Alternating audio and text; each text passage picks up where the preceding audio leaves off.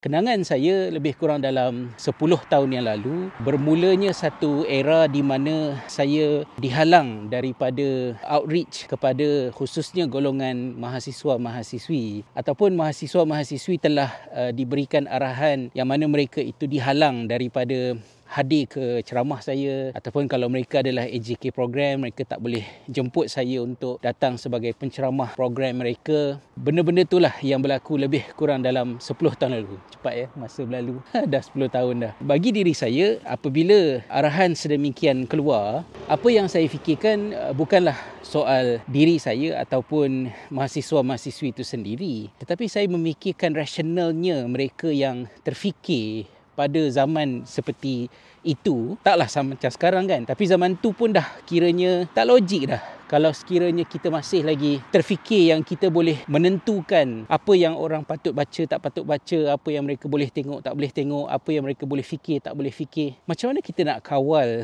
uh, benda-benda itu di zaman ICT dan ini bukan malah dia bukan satu fenomena baru sebab perkara yang sama juga telah cuba dilakukan oleh musyrikin Mekah. Yang buat tu orang musyrikin kan. Musyrikin Mekah uh, di zaman Nabi sallallahu alaihi wasallam apabila seorang anak muda yang pintar bernama Tufail bin Amr beliau itu telah dinasihatkan oleh musyrikin Mekah supaya bila masuk ke kota Mekah ni jauhkan diri daripada seorang uh, lelaki bernama Muhammad. Dia ni bahaya orang gila ahli sihir. Apabila mereka mengambil langkah yang sedemikian rupa, perkara tersebut tidak menghalang Tufail bin Amr daripada berjumpa dengan baginda sallallahu alaihi wasallam kerana Tufail bin Amr fikir aku adalah seorang yang berilmu pengetahuan yang boleh berfikir dan tahu membezakan di antara ahli sihir dan bukan ahli sihir. Orang gila bukan dengan orang gila. Aku akan buat decision sendiri. Dan pemikiran itu juga adalah merupakan pemikiran yang banyak menyebabkan masyarakat di sebelah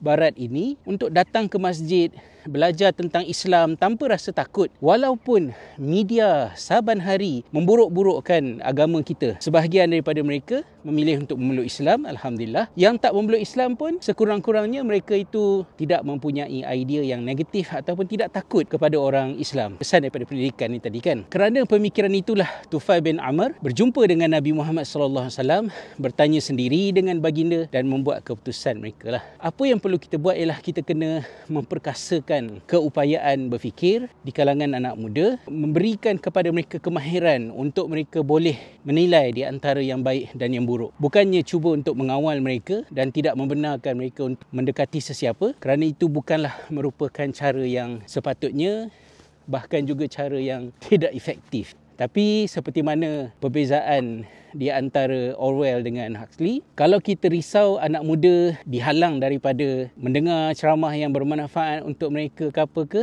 berbanding dengan kebimbangan kita apabila anak muda sendiri tak nak dengar ceramah dan belajar benda-benda yang bermanfaat dan berguna untuk mereka, pada saya yang kedua tu lebih membimbangkan lah. Mungkin dalam 10 tahun yang yang lalu, bila ada anak muda yang datang jumpa dengan saya kan, dia kata, Ustaz, kami nak jumpa Ustaz secara rahsia sebab bos-bos kami kalau tahu kami jumpa dengan Ustaz, nanti dia orang akan marah. Jadi saya marah balik budak-budak muda ni. Saya kata, mereka tak boleh marah kamu, kecuali kamu yang benarkan diri kamu untuk dimarah. Tak ada siapa yang boleh bully kamu. Bila Ustaz-Ustaz ceramah bukan-bukan ke mepek-mepek, kalau ketika saya di usia kamu, apa yang saya buat ialah saya tanya balik. Saya persoalkan semula. Apa benda yang cakap ni? Benda yang tak masuk akal. Benda yang tak sepatutnya. Bila kita sebagai audience mendiamkan diri, membiarkan, itulah yang menyebabkan penceramah-penceramah yang merepek ini tanpa segan silu, tanpa takut, bercakap sesuka hati mereka. If you feel that you are oppressed by those people, it's you should be blamed. You yang benarkan diri you untuk uh, ditekan. Kalau kamu familiar dengan idea-idea saya, kamu tak akan terkejut kalau saya nasihatkan macam ni. Sebab saya tak suka orang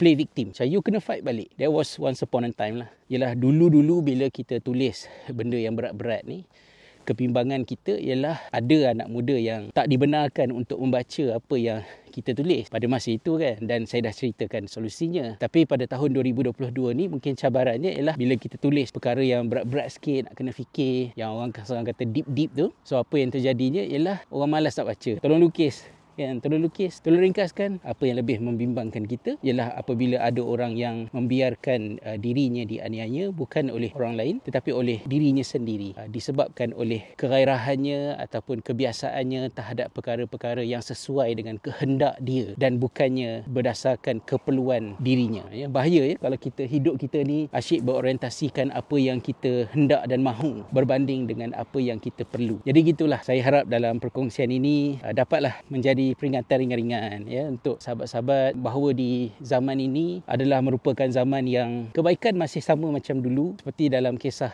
pertanyaan ataupun dialog di antara Huzaifah ya radhiyallahu anhu dengan Nabi SAW bahawa kita dulu duduk dalam jahiliah umat manusia duduk dalam kegelapan jahiliah. Kemudian kita beralih kepada kebaikan apabila Allah mengutuskan Nabi Muhammad wasallam. Tapi selepas kebaikan ini adakah ada kejahatan ada kejahatan semula. Dan adakah selepas kejahatan itu masih ada kebaikan? Dan bila benda itu ditanya oleh Huzaifah kepada Nabi SAW Rasulullah kata ada masih ada kebaikan. Tetapi kebaikan itu telah diselaputi dengan asap. Meaning that dia masih lagi uh, macam kata suci dalam debu tu kan? Dia masih suci tapi dalam debu diselaputi asap. Kelabu pedih. So kita tak boleh uh, mementingkan keselesaan kerana kalau kita mementingkan keselesaan maka uh, dia akan menjadikan kita tidak berstamina untuk mencari kebenaran. Sebaliknya kita perlu uh, menempuh uh, pedihan, pedih mata kan kerana nak menempuh habuk-habuk ni untuk menyaring, menapis sehingga akhirnya kita boleh jumpa kebaikan yang tak pergi mana pun. Ha, ya? So dalam siri-siri yang hilang tu, saya pernah sebut dalam buku yang pertama ataupun kedua bahawa bila kita sebut hilang itu bukan sebenarnya dia hilang